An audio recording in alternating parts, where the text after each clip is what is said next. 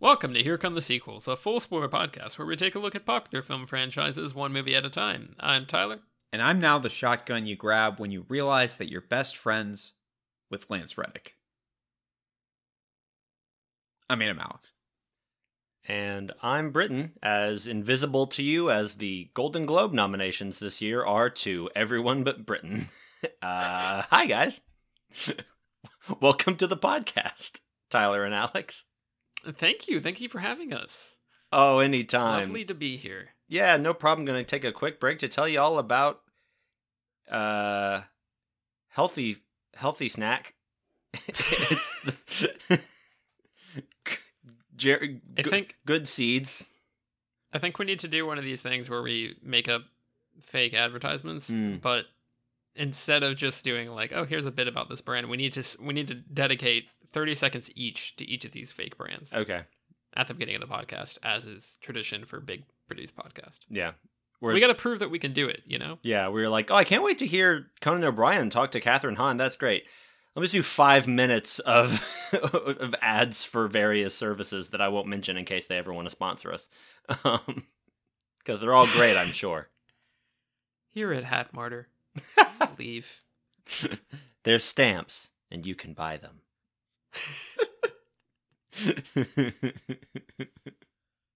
Hat Martyr, we sell stamps. Um, this week we're talking about John Wick 3 Parabellum. Mhm. I think we do we still have the chapter? Yes. Yes. So we still have the chapter, but they changed from the spelling two to the number three. Uh, which is neat. I like the slow Yeah. development of this. Uh, I, I, I, I'm uh concerned that we're going to take a step back with like four. Like if we go back to four and we don't have a subtitle, I'm gonna be like, what is this? I hope that the change is that it's ch dot four That'd be good. colon. I don't know. Hats off to Christmas or whatever. Revolution. Yeah. Re- resolution. Do we change it from chapter? Do we start using like episode or volume or I would. Possible. I hope they just really mess it up and go John Wick Chapter Four: The Book of John Wick. Wait, what? A book and a chapter. John Wick, Volume Two, Chapter One. Yes. Book of Eli? But it's Book, of Wick. Eli. Just It'd Keanu. Just Keanu Reeves is wandering the desert for an hour and a half. Uh, we got Well, I mean, we got about- close. It wasn't apocalyptic, but we got close. yeah. Um.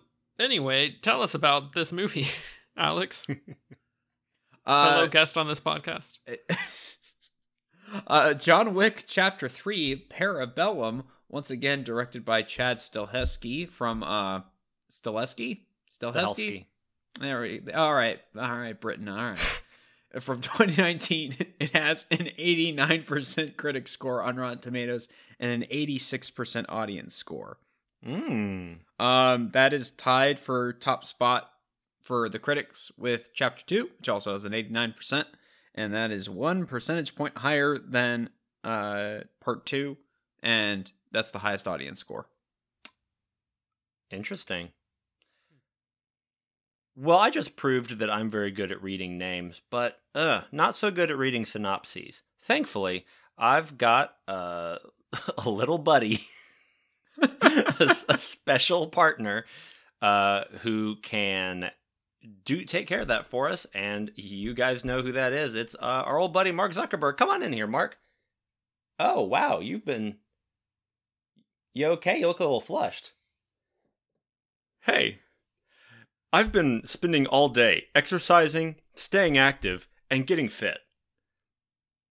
That's this. Okay, you know what? That's just semantics, Mark. I'm glad you're taking care of yourself. I'm, you know, it's, uh, yeah, it's really great. I am going to step away from the mic, get out of the splash zone here, while you just sit down. You just towels in the bathroom, bud. If you just want to take the, uh, take the synopsis, man. Just just right there for you. Don't have to touch the computer. Don't do that. I want to use it. sure. Okay. John Wick, Chapter 3, Parabellum. After gunning down a member of the High Table, the shadowy International Assassins Guild, legendary hitman John Wick finds himself stripped of the organization's protective services. Now, stuck with a $14 million bounty on his head, Wick must fight his way through the streets of New York as he becomes the target of the world's most ruthless killers. All right, thanks, buddy. Um, do you want to get back to your, I don't know, Peloton or whatever it is? Ow, Mark, poke, Mark, come on, poke, Mark. That wasn't fun like ten years ago. Poke, guy does this to me at night, scares the hell out of me. Mark, go work out, poke the punching bag or whatever. God, just give me a break.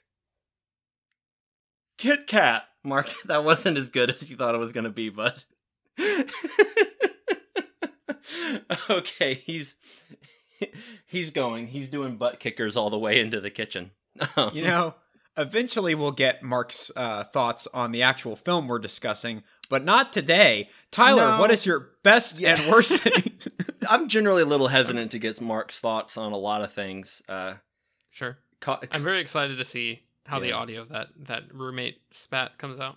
Yeah, that'll be fun. yeah, I bet, I bet it will. Wait, hang on, I just got it. I had to close the door to my bathroom. Mark was in the tub doing laps. Okay, Tyler, go ahead. Uh, Did did did Mark buy this this apartment? I assume. We talking Olympic sized here? Now, you know, there's a lot of questions about why Mark Zuckerberg is living with me. um, and there's so much to dig into in other episodes of the show. It's an ongoing sort of lore subplot of our little show here. Do you guys ever get scared that one day we'll go professional and have to uh, just immediately get canceled? I don't I don't know that this would be cancel worthy. No, I'm yeah. not sure what. Nah, I guess that's true. I guess maybe I'm thinking more of like a legal backlash. I think there's a different word for that. I think it's I think it's called sued. Yeah, I think it's called. I should also point out this Mark? Mark does spell his name M R M A R C Sure, sure. uh, B U R G at the end of Zuckerberg there. So Mm-hmm. Mm-hmm. okay. Anyway, Tyler, I've interrupted you twice now. Please uh, do your your grim work. uh yeah my uh best and worst thing about john wick are well you know the dictionary de- definition of of best is the thing that is most uh, Most of it. that is the most the thing that is better than the other things um no i'll start with my worst because I, I have that more on my brain um i think my worst thing is the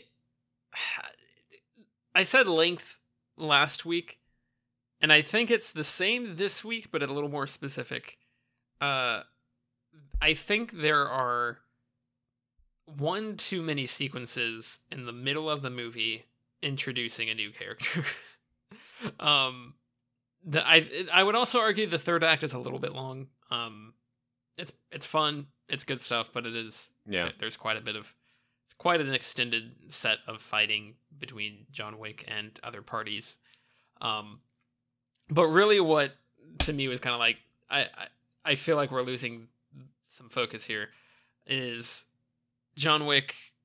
He starts. He's running because he's been excommunicado. Did it, uh, and then he has to go uh, to his to use his his ties with uh, a Russian gang to get transport to Morocco, and Yes. then in Morocco he meets Halle Berry, who is running one of the Continentals, uh, and he says he has a marker with Halle Berry's thumbprint on it. That means Halle Berry has to give him his like has to do a thing for him.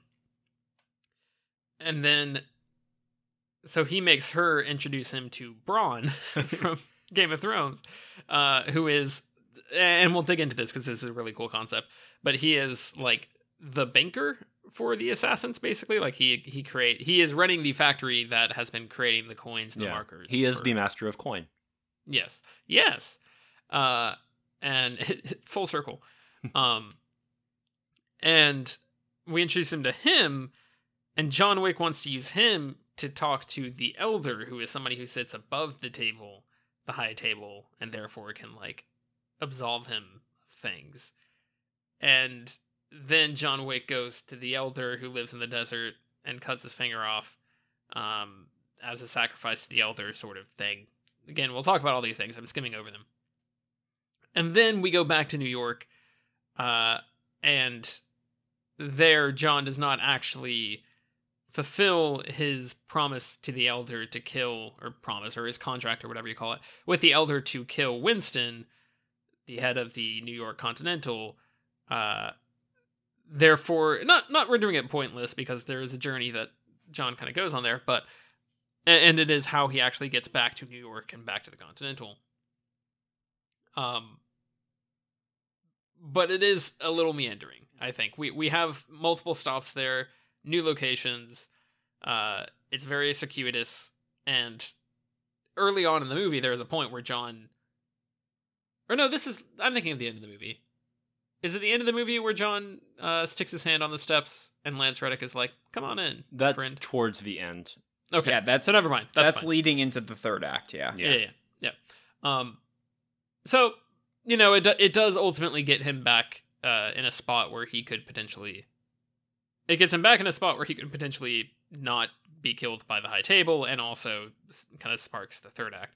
Um, but to me, that was that was a little much. I think that being introduced to all of these concepts, I I almost wish we built up to the idea of this elder because we don't really get a lot about him, and that feels like the most out of left field. Like, okay, another hotel owner, great. I love the idea of us going to explore this factory Mhm. that produces these things. I think that's a really cool wrinkle and, and addition that it's like, oh, I wasn't even thinking about that. We have all these coins everywhere that the assassins use, uh, and they use these markers, and we just assume that they're just things that exist. And it's like, oh no, they have to come from somewhere, and they've had this forge that goes back many years, and that's how this like underground economy works.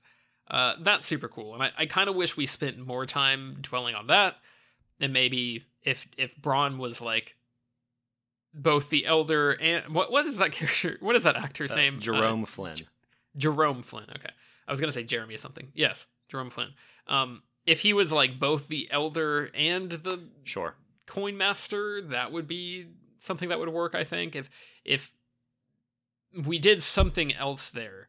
Um, I almost want to say if we if you cut out Halle Berry, although she's great Yeah, in this, and, awesome. and it's, it's it's really fun to see her, and um, especially after I uh, remember being very upset with uh, very upset. It's a movie. It's a it's a superhero movie, but I was not a fan of her as uh, Storm in the X movies. Look, Tyler, I think it's fair to say that we've been burned multiple times by Halle Berry appearances in genre films. This is true. Yes. Uh, Die so another really day. nice- Go on. Yeah, yeah. It was really nice to see her in this and be like, oh, she's she's great. She's having a good time and and does a really good job and has a good like rapport with uh Keanu. Um, but point is, I think that we introduced three characters there, and that's where I think the movie really kind of sags in the middle for me.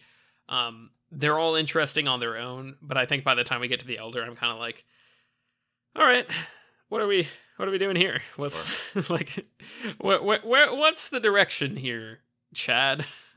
What's the plan? Um so that that would be my worst thing. Uh which was fittingly also very rambly. Uh I would say my best thing I think I'd probably say how far the movie goes out of the way to highlight how John Wick can be a weapon as long as he has literally anything in his hand. Yeah. Um, we can dig into these because there are a lot of very fun examples, but like he's constantly using anything in his environment as a way to kill somebody, and it's in a it's it's using incredible choreography. I think I messaged y'all early on in my viewing of this and said that the knife fight sequence early on in this is the greatest thing in, in all of film. Um, which is like it's an exaggeration, but not that much. Um, Yeah. it's, Clarification. It's real this good. is the one where he's like throwing knives into people, and one guy gets like Yes. nine knives in him at one point. Yes, Yeah, we, that's we can talk about it a little bit more. Okay, but cool. Well, I mean, just there's just- clarifying. There's just a bit where John's against two guys and they're just throwing knives at at each other. Yeah. It's great. um, we'll we'll talk about I think all of these different things, but like they all are, they all are done with incredible like precision and choreography. Um, I almost was like less interested by the end of the movie when he had all these guns. Mm-hmm, mm-hmm. I was less invested in the action because I was like, oh, he's yeah, of course, Yeah. like he's gonna kill all these guys. What are you like? Uh, It, it's neat to have upgrade the it. wrinkle. We saw him with a pencil. Give him a pin against all these armored guys. Yeah, uh, turn him into Bullseye from the Daredevil uh, saga character franchise, please. Um, but I I do like that they add like wrinkles in that as well. They the, the guys have body armor, so they have to figure out how to deal with the body armor of the the the grunts in the third act. But uh, it, especially that early on when he's just trying to flee and, and get back to or get to somewhere where he can escape.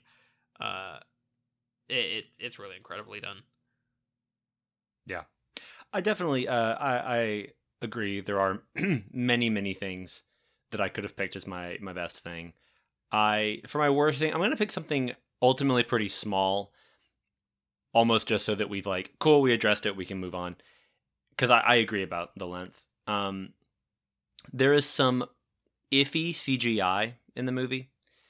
A couple of digital assists that are a little hinky. Nothing too major and it ultimately works out because that leads to my best thing, which is animals. Um, John uses multiple horses to kill multiple people, about that already. And there's a part where he slaps a horse, so the horse back kicks a guy and kills him by kicking him in the head. And there's, which I totally understand, like they had to do some digital assist so that like they didn't actually have a stunt person get kicked by a horse. Um, it still worked for me. I was totally fine with it. I was Mm. ear, grinning ear to ear. Um, he uses a horse against motorcycle assailants.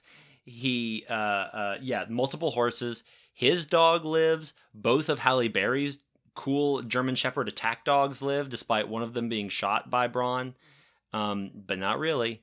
And so don't worry, everybody. The dogs don't die, and those dogs were fantastic. Um, the, this movie felt like it was mostly the, the most the movie that so far has most embraced having fun and like there are comedic moments in this movie in dialogue and there are action sequences like you've mentioned alex with them just throwing knives at each other that like oh that's funny like that's a po- that's a joke and there are some bits with the dogs those there's a lot of uh groin centered uh, uh trauma going on in this movie um inflicted upon the the bad guys many of which at the hands or jaws shall i say of these attack dogs and uh it's just awesome I loved it. I loved all the animal usage. Um, and I, we frequently on this podcast, I frequently on this podcast mention Bumblebee and recite uh, my daily affirmation mantra, which is a robot wraps the chain around another robot and pulls on the chain and the other robot explodes. And it's great. It's a great moment. We haven't, I think, adopted one of the moments from John Wick because there are so many in each movie that, like, to describe all of them, they're so busy and so detailed. It's hard Yeah. for me to like pull one out and then aptly describe it. Um, so it's it's not that I, even I would not consider that moment in Bumblebee to be cooler than stuff in John Wick. It's just John Wick is it is easier to uh, uh vis- to describe succinctly. Um, but yeah, a lot of good animals, horses and dogs, good time. Real dog and pony show. Alex. I would just like to say that I think in terms of quote on the quotes on the poster, I don't think you could do better than oodles of groin centered trauma. Oodles. From Collider. yes.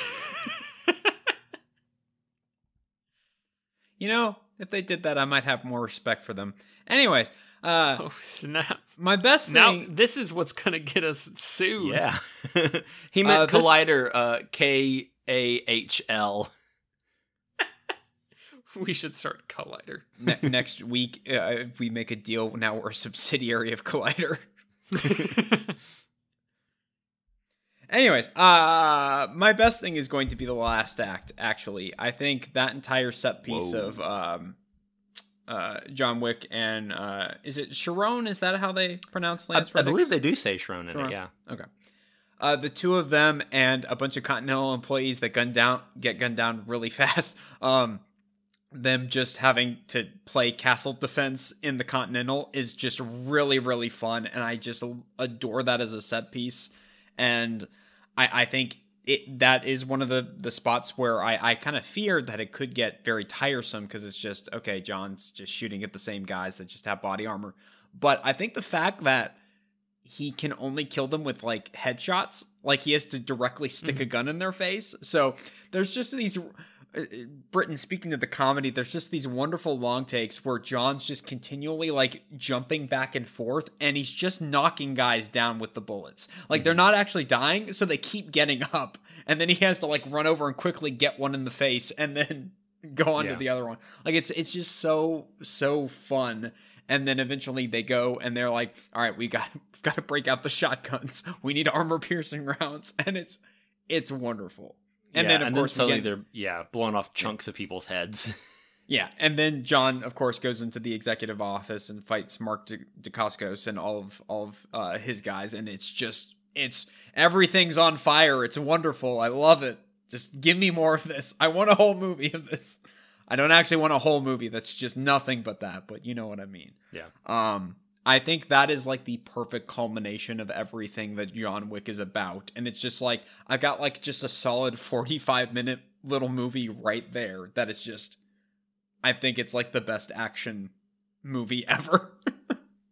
um so yeah, I, I think that's that's probably going to be my best thing. Um the worst thing I think it might seem a little weird coming out after my best thing. Um I do feel one thing I wanted to note because we talked about in the last one how both of you kind of um, uh, stated that you guys were concerned about the length of some of the action sequences. You felt like some of it was getting a little bit long, and I, I was I didn't feel that in the last one. I started to feel that a little bit in this one.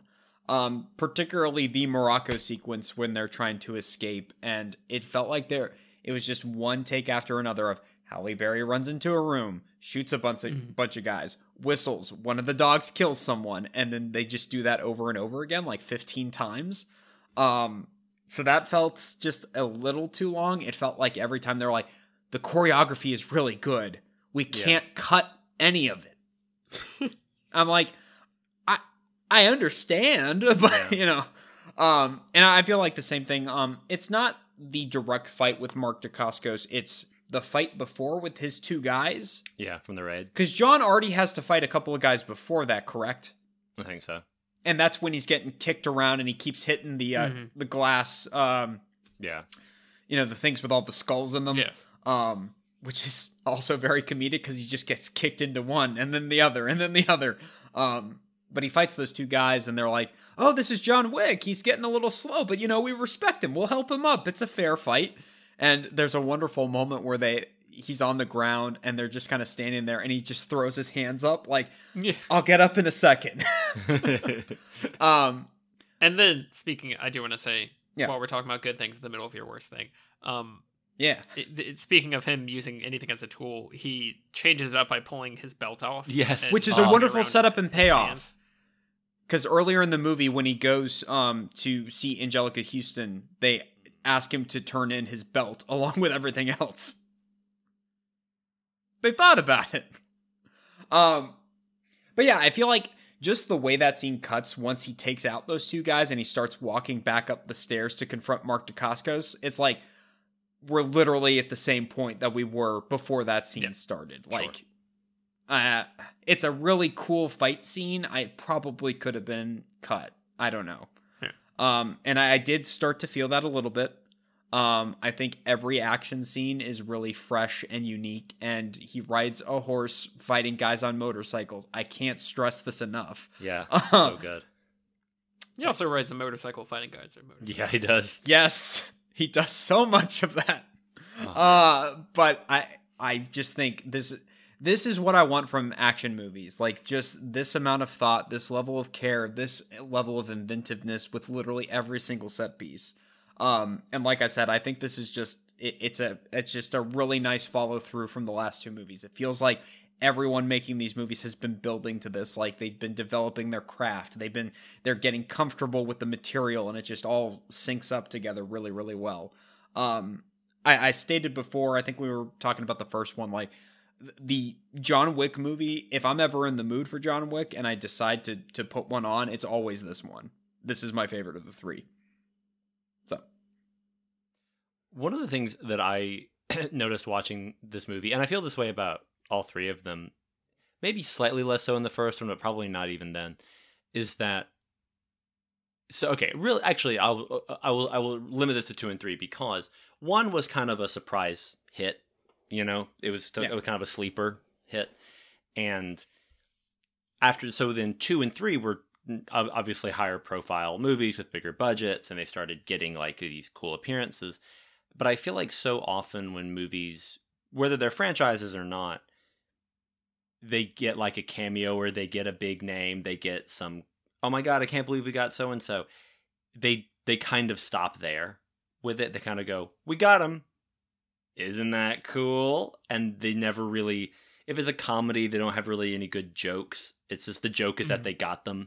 If it's an action movie or something, it's like, isn't it cool that we got them? It doesn't really like it kind of Alex like what you were saying about the Expendables movies. Yeah. It's just kind of like, isn't it cool that they're in the movie as opposed Yeah. to really something inventing inventive.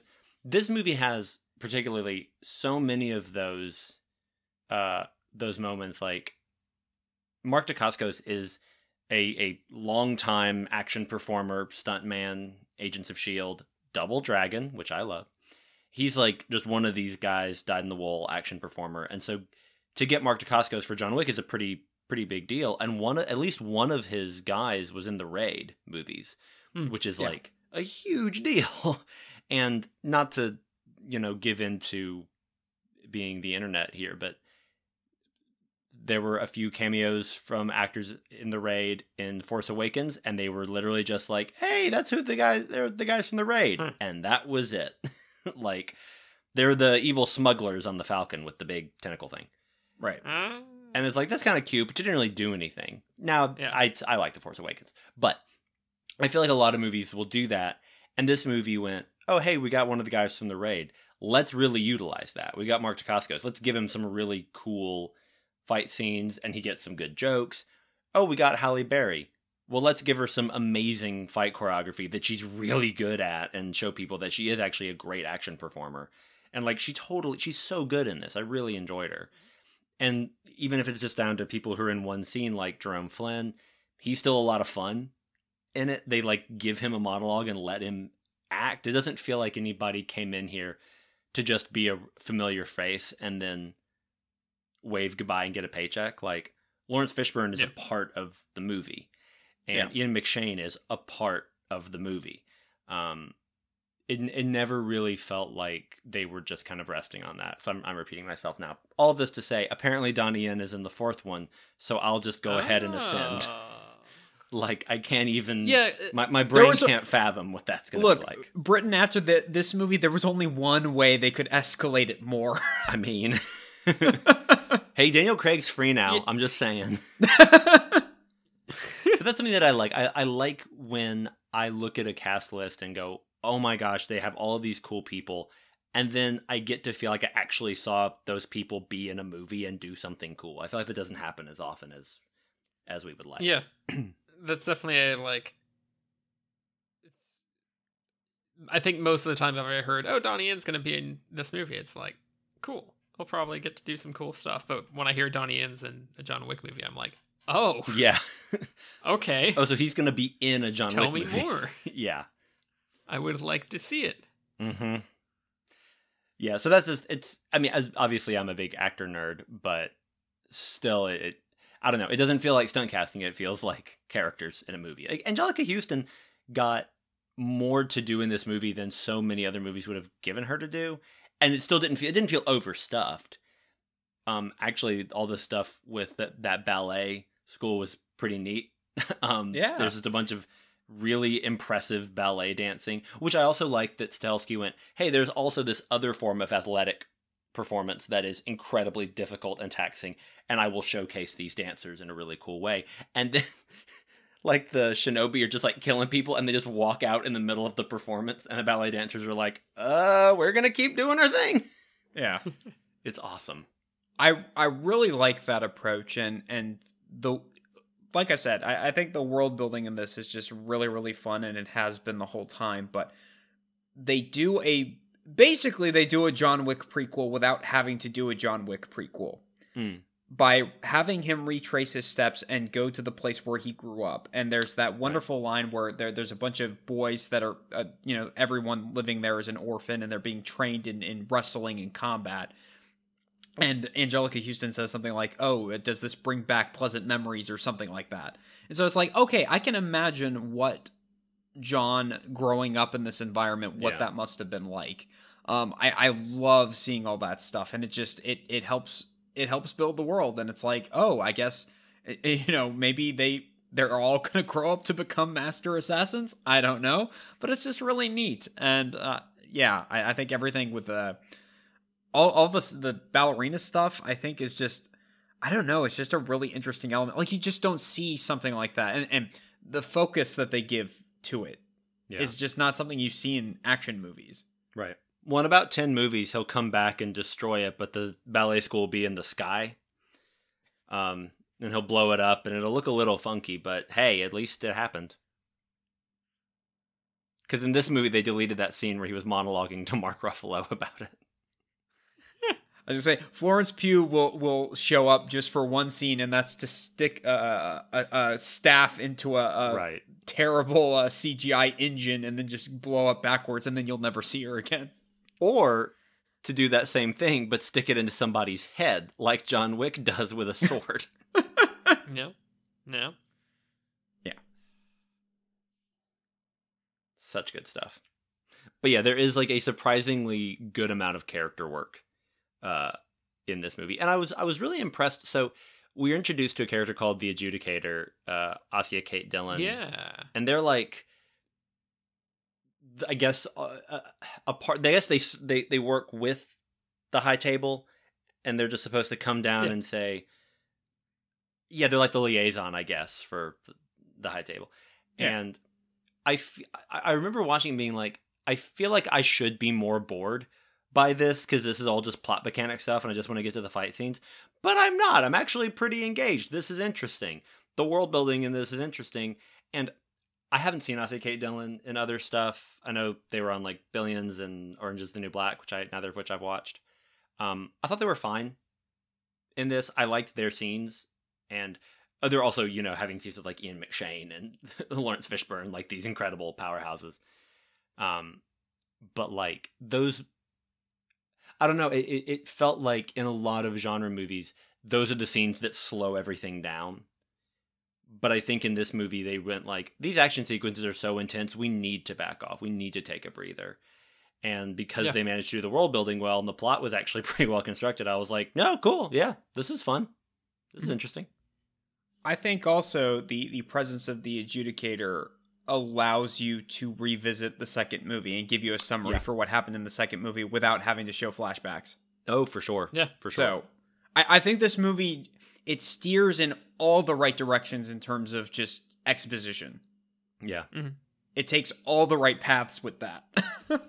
like I'm just imagining the the worse version of this movie that's half of its flashbacks.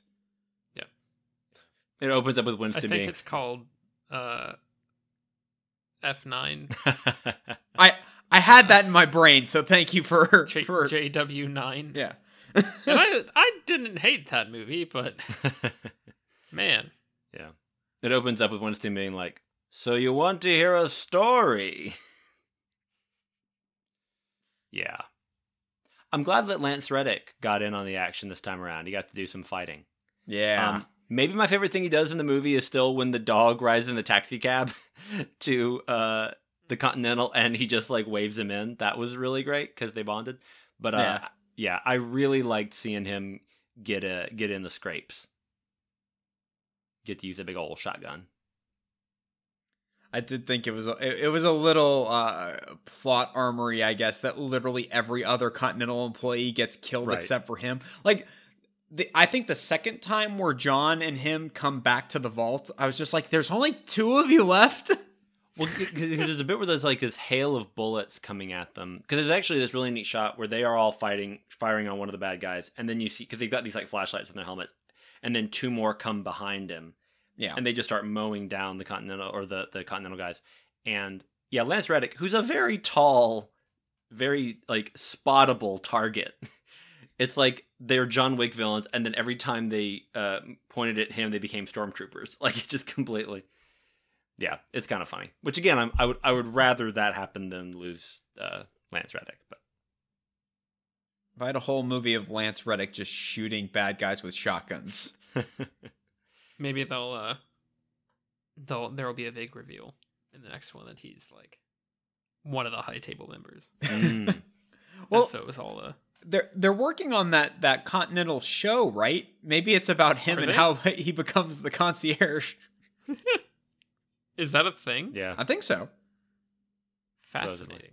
I don't I don't know with if it'll who? be any good without Where? Keanu Reeves being in it, but you never know. yeah. I think Mel Gibson's supposed to be in it, What? or is That's involved a in it. choice. Interesting. Yeah. What is happening? but uh yeah or maybe uh it'll be revealed that he has like an online network of people like posting and sharing information and it's called Reddit. I like it. Thanks. It's a pretty good joke. Bit of a think, bit of a thinker. Took me a second, but it was great.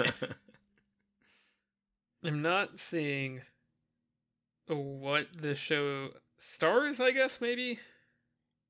I think Starz is doing it, yes. Starz. Okay. I don't So it may I don't not have a lot of faith exist. in that. However, it's true.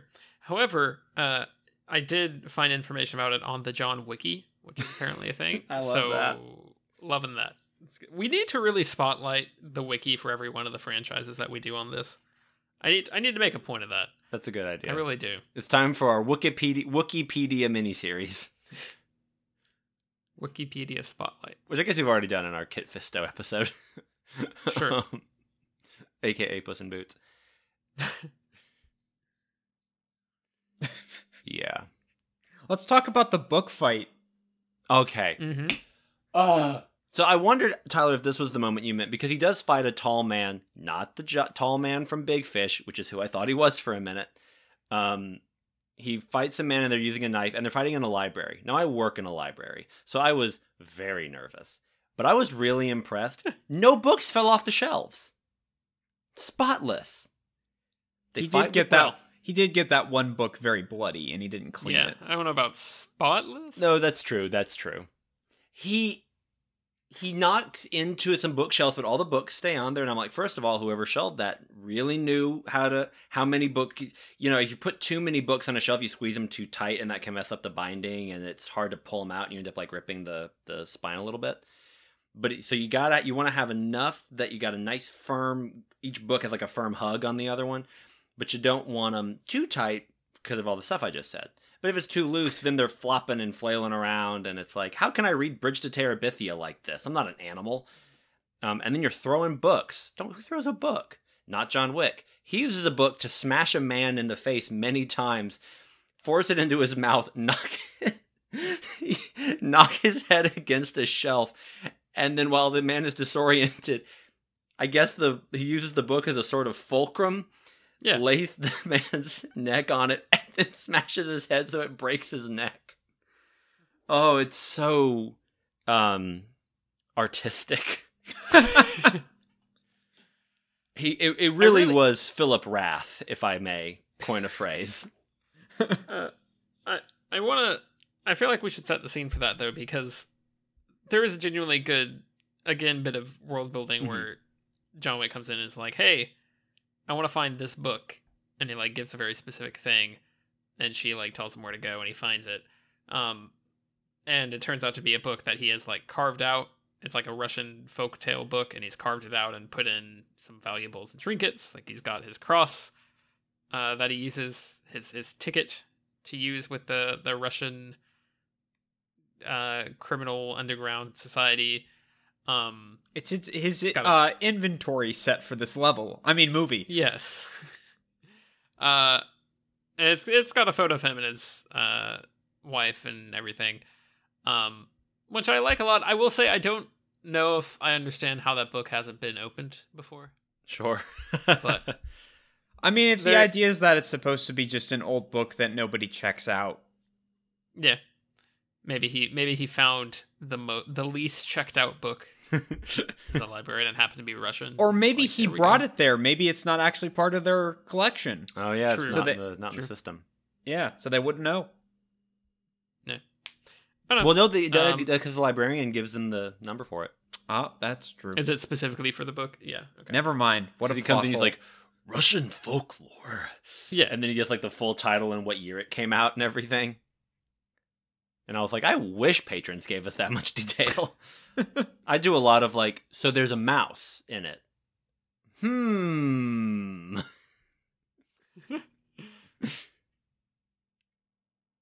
Libraries Just are give fun. them give them Redwall every time. Oh, I should um, do. Probably not appropriate for some younger children because those books get They really, really- violent, they- much like John Wick. Very violent. Um, uh, but yeah, the the book fight is is incredible, and I love that he's fighting this guy who's apparently named Ernest. Uh, and Ernest is like, "Hey man, your time's almost up. No one's gonna know if I kill you now."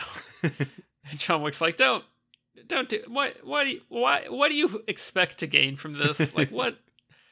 There's a cool back and forth, but Yeah, yeah, the yeah. real undertone is like, "Dude, we're like ten minutes into the movie. You got no shot. Like this is not gonna end well." Um, and uh, it doesn't for Ernest, and yeah. it's a great fight. It is. I, I almost messaged you guys, um, but it was late, and I know y'all like to get your beauty sleep. That we are. It is less than twenty minutes into the movie when he has a horse. like it is so quick in this movie. Um, I mean, yeah, the 30 way the way just that opening setup just bounces back and forth because you have the book fight, you have the horse chase with the motorcycles. Yeah. He's he's running away. He's he's in this like weird museum armory thing, and he's trying to Yes. hastily put together a, a revolver that can fit the particular types of uh, ammunition he's got available. that was awesome. Yeah, I like this. Yeah, it was that I've really really liked. Um I thought it was kind of annoying that he only it's it's just one kill that he gets with that gun. sure. And I'm like, so you wasted how much time instead of just running or grabbing something that okay, if you found a pen, you could clearly have taken them out faster. I do like that we get one like like when he fires it, we get an old west sound effect, Yeah. which is pretty great. well, even Yeah. the score kicks in is is Yeah. very kind of western tinge Tyler to Bates, it. yeah. Yeah. Well, I was really, I was impressed at how like constantly cutting back to the the headquarters where you have all the tattooed uh, m- Mad Men extras Mm-hmm. saying like excommunicado in ten minutes. Like that really added. One Yeah. of those people, a guy who they hand the stuff Uh-huh. to at one point, is Robin Lord Taylor from Gotham, Yeah. and I was like, "What's up?" Also from The Walking Dead. um, but now Tyler, all of the the revolver and all that led to a fight scene that I, I think you should talk about, which is of course the knife fight. Yeah, and it's I remember watching this in the theater and being like completely transfixed by it. Mhm. And then that was like the main thing I remembered about this. I mean, I remembered pretty much the rest of it as well, but I, that was Yeah. like the thing that stuck out to me when I thought of John Wick 3.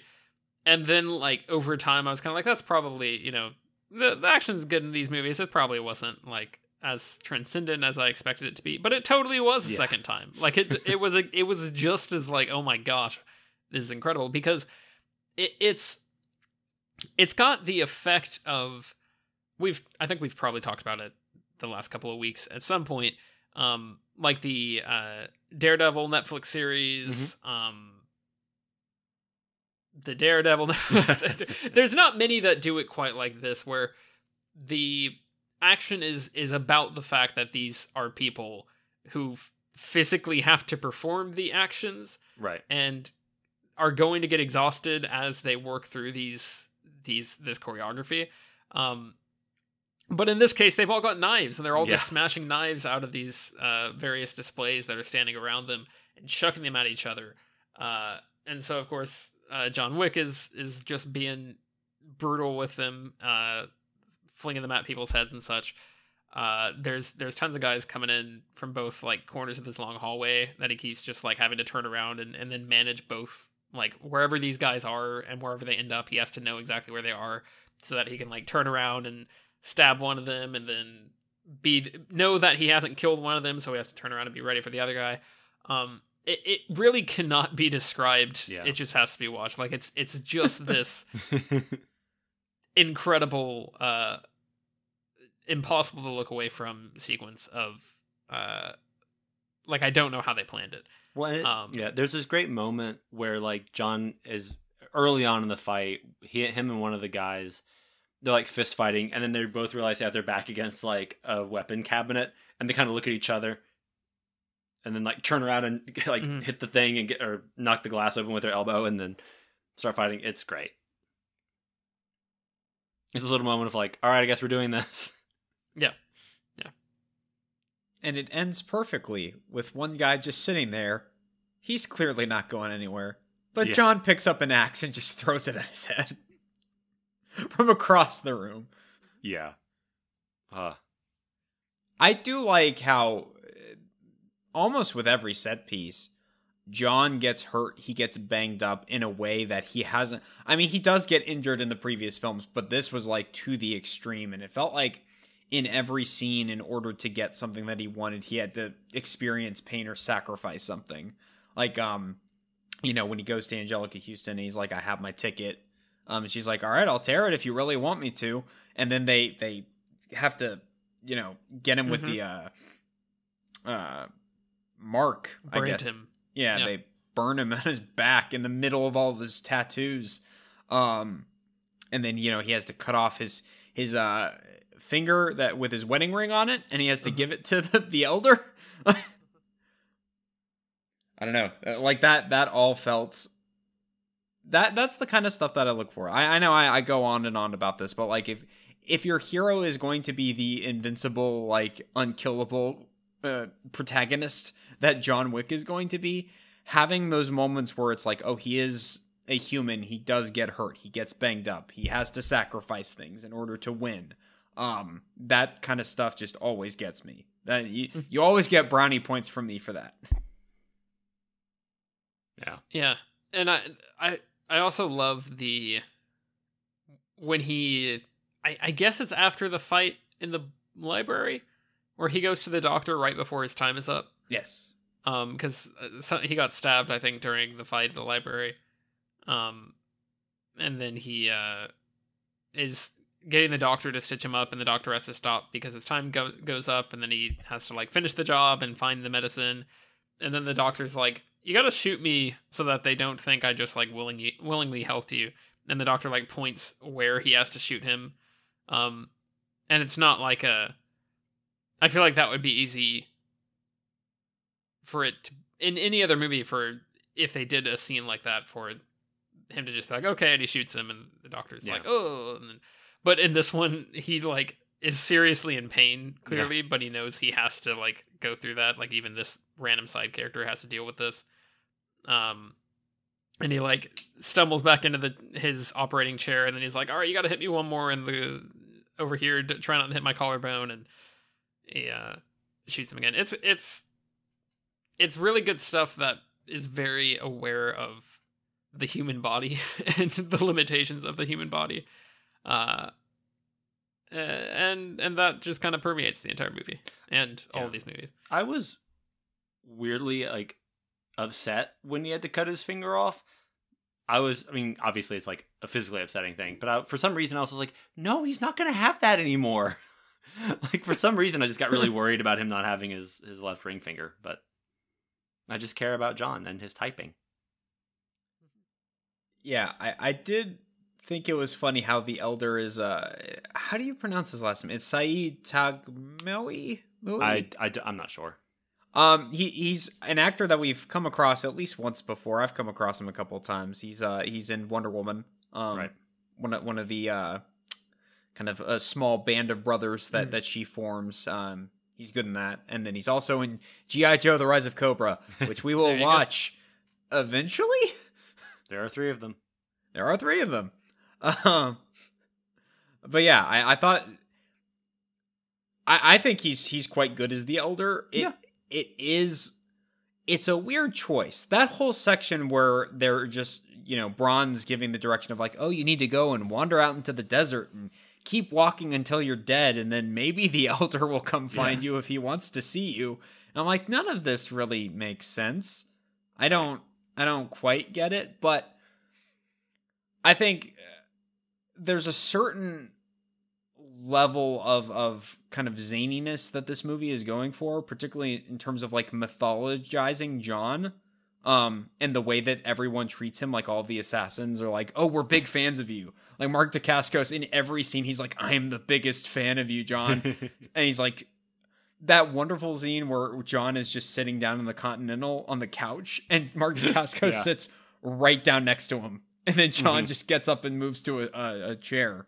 Um, but I, I think just kind of having kind of that that crazy element of just I, for some reason that that that kind of stuck with me of just like you have to just wander in the desert until you find your next plot point. Um, but if it is supposed to be kind of a you know crazier and and you know obviously the elder just kind of being a hermit, I guess, out in the middle of the desert. It's just it- it's all very weird, but I kind of liked it.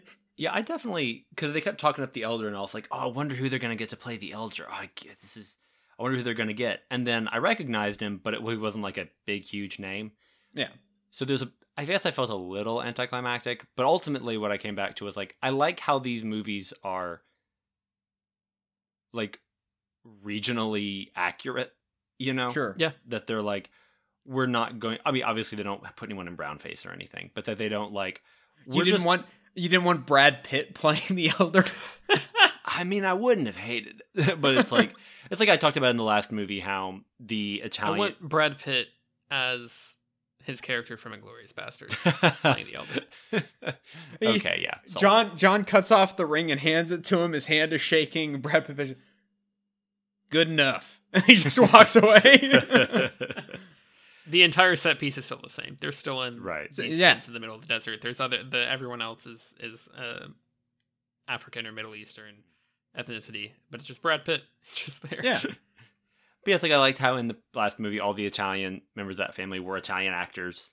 They got like so I like that they did that ultimately. I think it it works better than if they had just gotten someone that makes you go oh, and that was where they stopped Mhm. because again they they they put a little more care into the casting and the the character work they give people to do in these movies, which is one of the reasons they're great. Yeah. I mean, if nothing else, it just keeps it fresh. In terms of sure. just the the folks that they get. Like Jason Mantzoukas is yeah, shows up wild. as I guess Laurence Fishburne's new right hand man. yeah. And it's just like, what a weird. Like I, I remember watching him in the league, and he is like the like he's supposed to be the worst character Yeah. in that show. So it's just a very strange seeing It's- him in this. similar to I've been re- I've been watching Brooklyn Nine Nine and like Adrian Pimento on Mhm. that show. He's just ridiculous. But I but I really like that they didn't then give him a bunch of like forced jokes and one liners and like okay so do this scene and now Jason maybe ad lib something funny. Yeah, You know like he does. They don't have like Laurence Fishburne say something cool and then Jason Mantzoukas goes. I've got goosebumps. Does anyone else have goosebumps? Do you? Oh, oh, we're being serious right now. Like that they didn't try to force the comedy. He has some humorous reactions, Yes. I would say. Yeah, yeah. But it feels in line with the rest the way the rest of the movie is like letting itself be funny. As opposed to just like why are we why are we doing this? So Britain, what you're trying to say is the elder should have been Ryan Reynolds. oh. um I like Ryan Reynolds a lot. I look forward to him getting to play a character.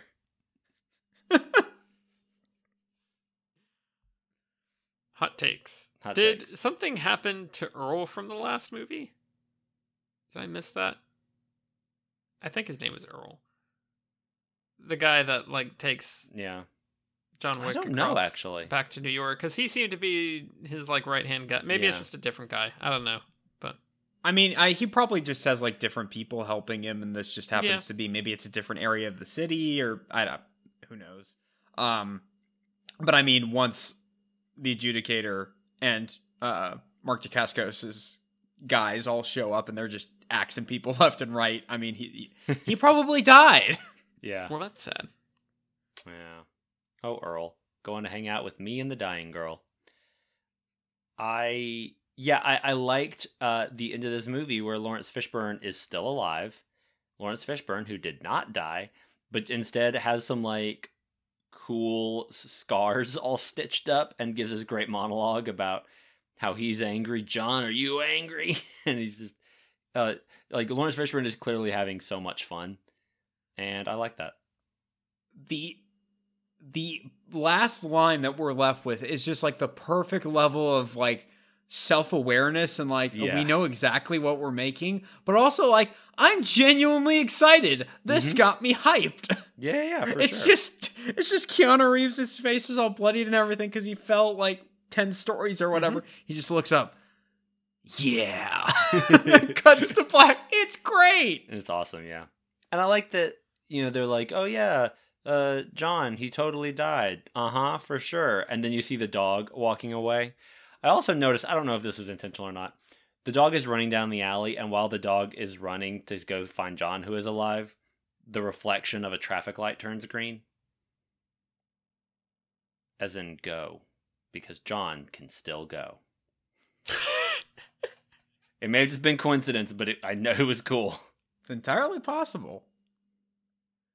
Uh, I I did find some interesting kind of Matrix parallels that were starting to crop up. Uh, the the the major one being Laurence Fishburne basically tells Keanu Reeves to lead a revolution against the Yeah. Sure. system. Um, it's uh, I I don't know. That was really neat, and of course, uh, John has the line "guns, lots of guns." I was like, okay, I'm glad they waited until the third movie to have like an on the nose Matrix reference like that. Yeah. I appreciate they they waited till the exact right moment because at the- that point it's like you have more than earned it. and that it's still not the obvious obvious reference where he Yeah, like puts yeah. on some sunglasses or says i know kung fu or whatever Or he puts on, or he tries to put on sunglasses, and then he goes, Right. "You know what? Maybe this isn't a good idea," and then he just puts them back down. He says, guns, lots of. No, no, you know what? Let's go for bows and arrows. Can we do that? Okay, now we've got the opening sequence of John Wick Four. I'm I'm assuming they'll get there at some point. yeah I, I would like I would like them to just start checking off like bows and arrows, slings, flails. you know, yeah Flamethrower. uh, the Ghost Rider chains. the puzzle box from hellraiser the puzzle- the ultimate nullifier from Marvel Comics. the moon. Um, the moon uh, I was gonna say something in the middle. Oh yeah, we haven't actually talked about why John almost ends up dead, which is that at the very end of the movie, um, after he got sent on his quest by the Elder to kill Winston, he was like, "Actually, Winston, I'm not gonna kill you." Uh, and then they kill off a bunch of guys, and Winston's like, "All right, adjudicator, have we earned a parley?" And they're like, "All right, fine." So they all do a parley. Uh, and then uh, John Wick shows up after murdering what's his name again? Mark Dacascos? Yeah. Yeah. Um I, I Rotten Tomatoes says his name was Zero in the movie. I don't think they ever actually Sure. said it. sounds good. Um but he shows up and he's like, "Hey, what are we doing?" And then Winston's like, "I'm killing you." And then he uh, shoots him multiple times so that he goes stumbling off the edge of the. Well, he actually shoots him multiple times, and then John Wick's like, "I gotta, I gotta dive to try to save myself." And then Yeah. he he has a really brutal Yeah. fall. um, and it's pretty good. Compare It's that like- fall to anything that happens in Black Widow. Just that fall. I know it's ludicrous that he survives that, Yeah. but just compare it. Well that's what i was thinking is like it's not really believable that he could survive something like that but i think they found a way to make it just close yeah enough yeah that it works because he like hits a awning he hits a fire escape um and he never hits it like with his head really. It's it's just like torso. Yeah. Um and then he smacks onto the ground after that. And it's it's not like a skyscraper. It's many stories, but it's not and too also many it's it's a little unclear about if hit the suit he's wearing is like the the body armor suit Yeah. or something similar to what he was wearing in part two because that's supposed to be like okay Yeah. the the suit is actively protecting him from bullets and stuff Yeah, So- because you do see because he gets hit by a couple of bullets, yeah and you Yeah. see like sparks instead of obviously blood. okay so may- maybe he does have it then Yeah, I think so. okay At least that's how I read Um, but yeah, then then we end with the adjudicator being like, "Hey, Winston, you should probably make sure he's dead because uh, if not, that's a problem." Yeah, Um, i which i is fun. I I, I really, really like, how that's that's the one moment where the adjudicator breaks, and they're Mhm. saying, uh, uh, basically the whole time the adjudicator's been very like by the book and, and about business, and it hasn't been personal. But then at the end they go, "Do you realize what's going to happen to the both of us if John Wick is alive? Like we're dead." yeah. I like how that's the moment where where they kind of break. And and not even in an extreme way, but it's just like a very subtle, like with a single line of dialogue. Yeah. There's also a part where um, the adjudicator says, "We are the high table," and Ian McShane says, "And we are New York City." And that was the energy Godzilla '98 needed, and also every Spider-Man. Ian McShane, most Ian McShane for Doctor Octopus 2022. Let's let's get it going. several Spider Mans have had that energy. I would say, No, I, I that's true. That's true. but but definitely Godzilla '98. Yeah. And I do mean Ian McShane needed to briefly appear in the film. Just- Yes. like Godzilla roars, and then Ian McShane like pops his head in, going, "And we are New York City," and then goes back, goes away. I mean, you you say like a, a small part. I think he should have just been the main character. Yeah, Just- there you go. Uh, but he's the exact same role as Matthew Broderick, but now Ian McShane is Tatopoulos. I study worms. And I can tell you all about why they are they're all electric and weird in the dirt. don't don't don't make uh, let let's not make Ian McShane have to reply to countless jokes of people mispronouncing Tatopoulos. I just my heart Yeah. my heart can't take it. I hate that movie. uh he's great. What did we do before that movie? Because I feel like that like reset the slate on the last set of movies we've done. I like. I know that what you meant was what movie did we review, but I like the idea of you going, "What was life before Godzilla? What, What? did we even Yeah. do before we knew that?" Remember when we saw No. sunlight and trees? You are like it was a turning point for us. It was Zack Snyder's Justice League. Like that That's was right. Oh my goodness!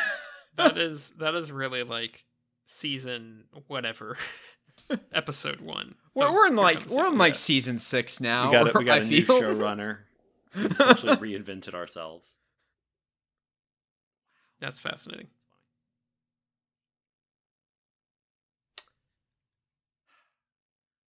I I'll, That's right because we did New Mutants and then the Snyder trilogy of Yeah. movies. That's fascinating. didn't break us though. Halloween did. Broke me anyway. the worst is yet to come. Jeez. I gave the last film an A. Correct, Alex?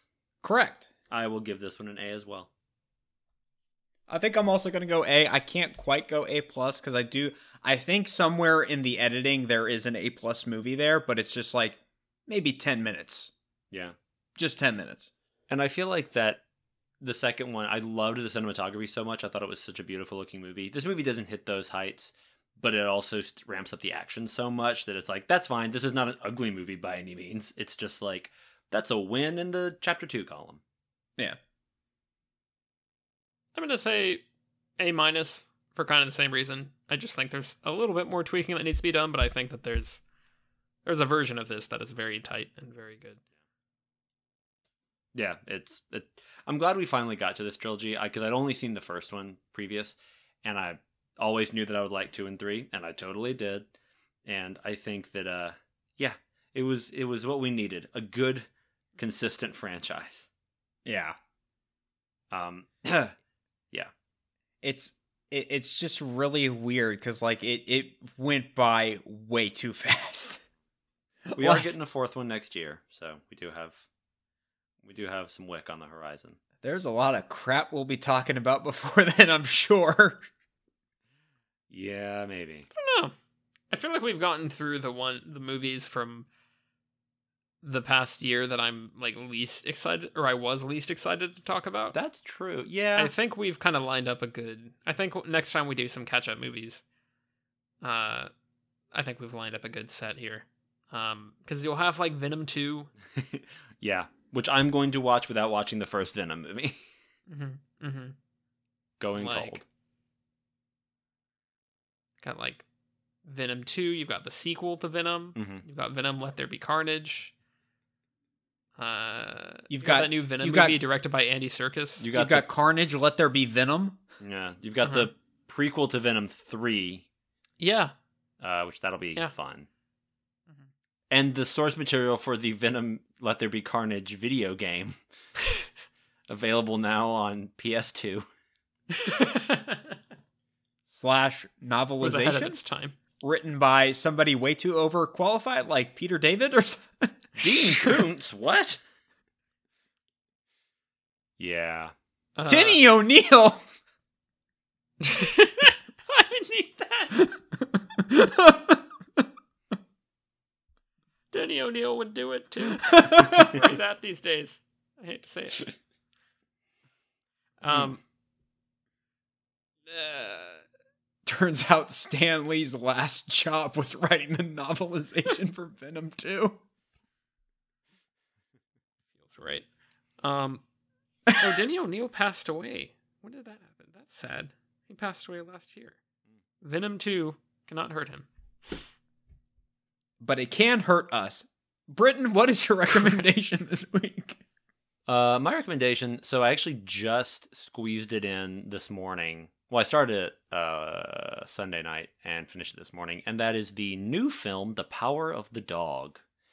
This You said uh, new and M, and I Oh. got very concerned. it's the new. Yeah, Alex, you didn't hear they they uh, re- released all the casting for the new Bond movie.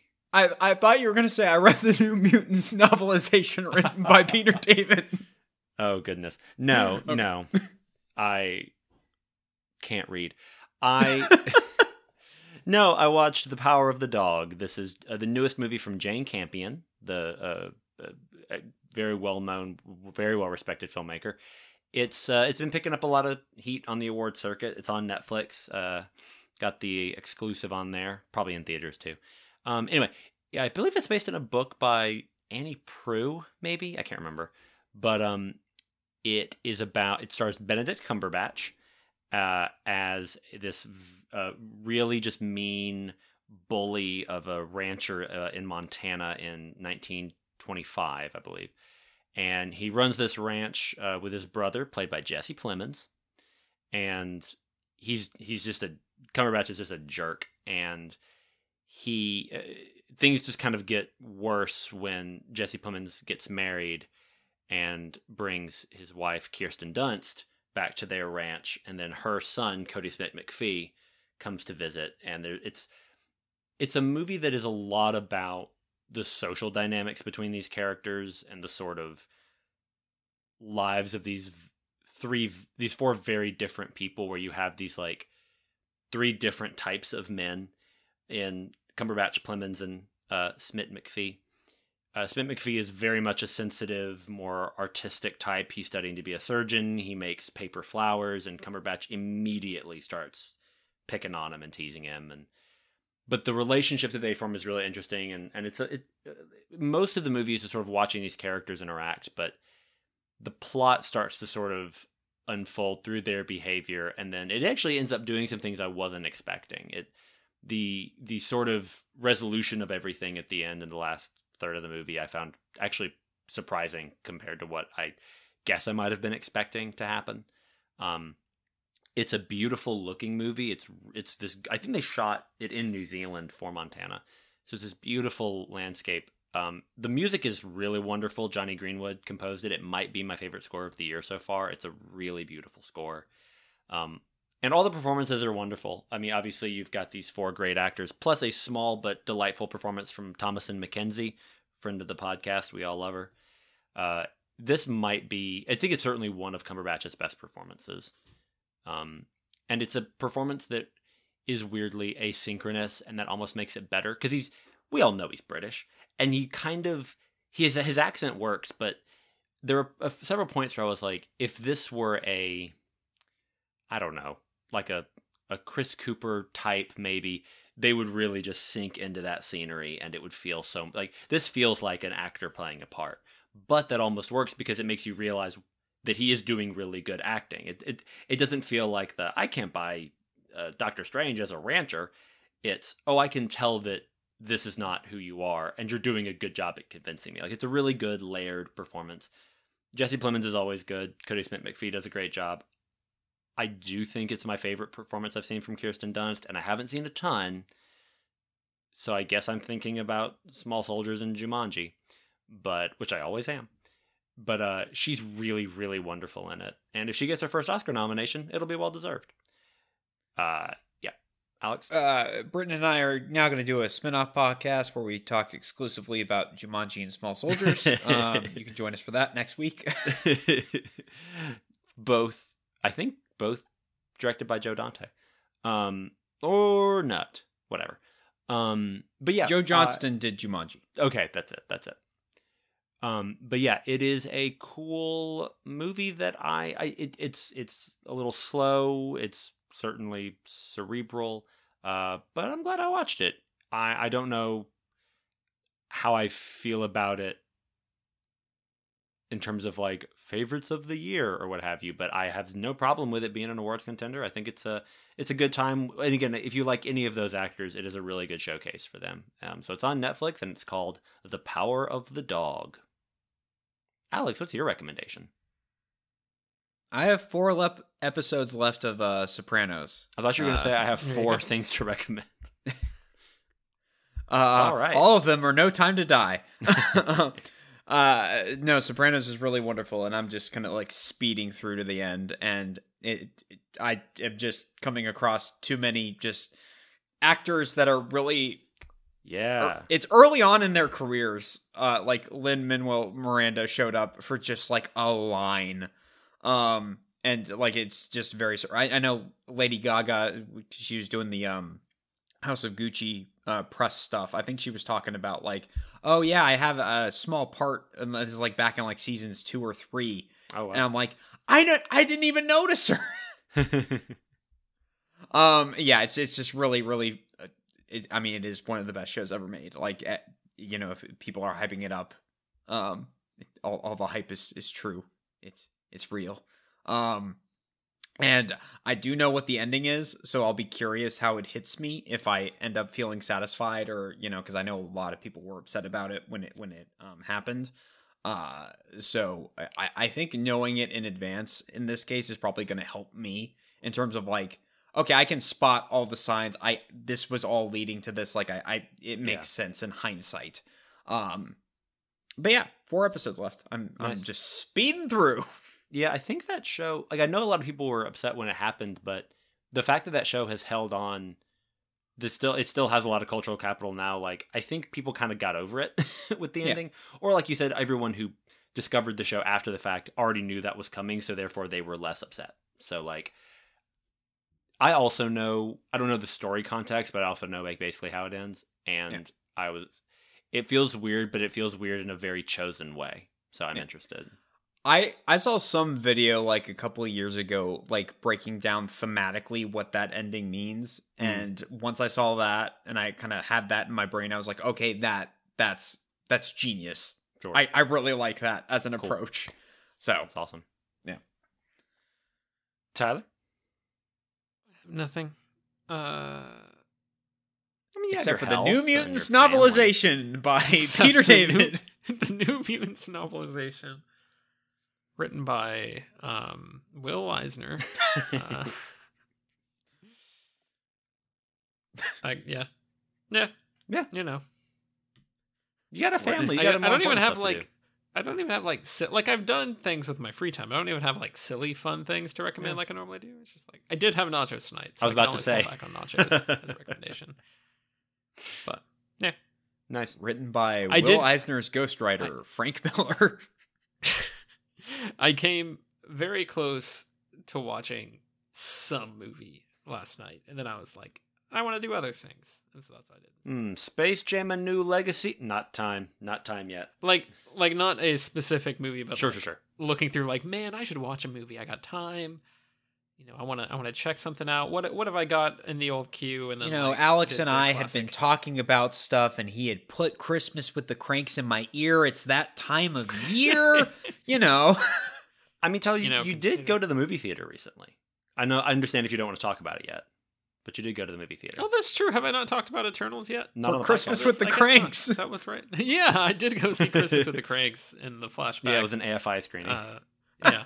um, no, I did see Eternals. That's true. That's very true. Um, and that was that was good. I I, I think I quite liked it. Uh, got a process for me some, Sure. and um, I'll have to revisit when we talk about it. Yeah. I usually don't try to recommend sure. too hard or talk too much about things when I know we're going to get to them down the road.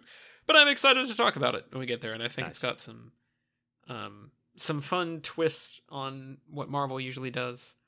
Uh, I think my my blurb to you that I'll leave the view the, the listeners with is it's the uh, Zack Snyder's Justice League follow up that I didn't realize I needed. So And leave it there. and that intrigues me. Uh, so next week is going to be uh, our Christmas episode, but also the beginning of a new franchise. Can you Mhm. do you know what it is, Gumshoes? Is next week seriously our Christmas episode? That's terrible. Christmas is a week from Saturday, dude. Time goes faster as we get older. Bah humbug. I expect a, a month in your life is a year to me. um, or vice versa. Uh, but yeah, I'm very excited about our, our next franchise. It has uh, at least one installment has a lot of personal significance for me. Um, but you'll get to hear all about that next week. And Tyler, where the heck can they hear that about it? can hear it, and here come the sequels. Levelogspot.com. You can go to Twitter at HCT sequels. You can email us at herecomethesequels at gmail.com. We are on Spotify, uh, SoundCloud, other places. Um, I wanted to maintain that noise for way longer than I did. I broke Um, Alex's iPod Nano, it's on there Alex's too. iPod Nano. yeah. It- he actually has our future episodes on there as well, Yeah. like all of them. It's like a whole multiverse thing. Yeah. Look, there's an apocalyptic future scenario where future me was like, I have to save all these, and the only way he could download them and save them properly was on an iPod Nano. Don't ask me where he got it in the future. It's fine. It's And then, you it's know, the scene. It's the scene from Batman versus Superman where the Flash goes back in time and it's like save Lois, but it's just iPod Nano. and then he hands you the iPod Nano. Yeah. Cookie lady. well, it's And- I I assumed it was like the scene in Reign of Fire where it's the apocalypse and the only thing that has survived is our podcast, so people are telling our episodes around the fire like ancient stories. I mean, that's also true. Once upon once there were They- these three They misconstrue. these- They misconstrue and think that we, the movies we're talking about, were all created by us. Right, They're all right. like weird and out of order and jumbled, so it doesn't really make any sense. these three dunces, one of whom lived beneath what we used to call the ocean. You mean the great sunken desert? Yes, once it was filled with water. Future me just like as I- I start messing with the iPod Nano, and future me goes. He starts wagging his finger at me like a rude person. He's like, "No spoilers for future movies. Don't listen." glaring through your one human eye and your one cyborg eye. Correct. I know you want to hear what we thought about Star Wars Episode 10, but don't do it. It'll break the space time continuum. uh, the future's scary. Um, but not for this podcast. It's going to be a fun episode, and I hope you guys will tune into it. And it'll be Christmas time. That's always fun. Um, here at Here Come the Sequels. But till we reach that day, I've been Britton. I've been Alex. I've been Tyler, and y'all have made me sign off this podcast like four weeks in a row. Um, so so the two of you are not having a good night. I decree it. But having an everyone else, you're having a good night. I'm having an easier night, I would say.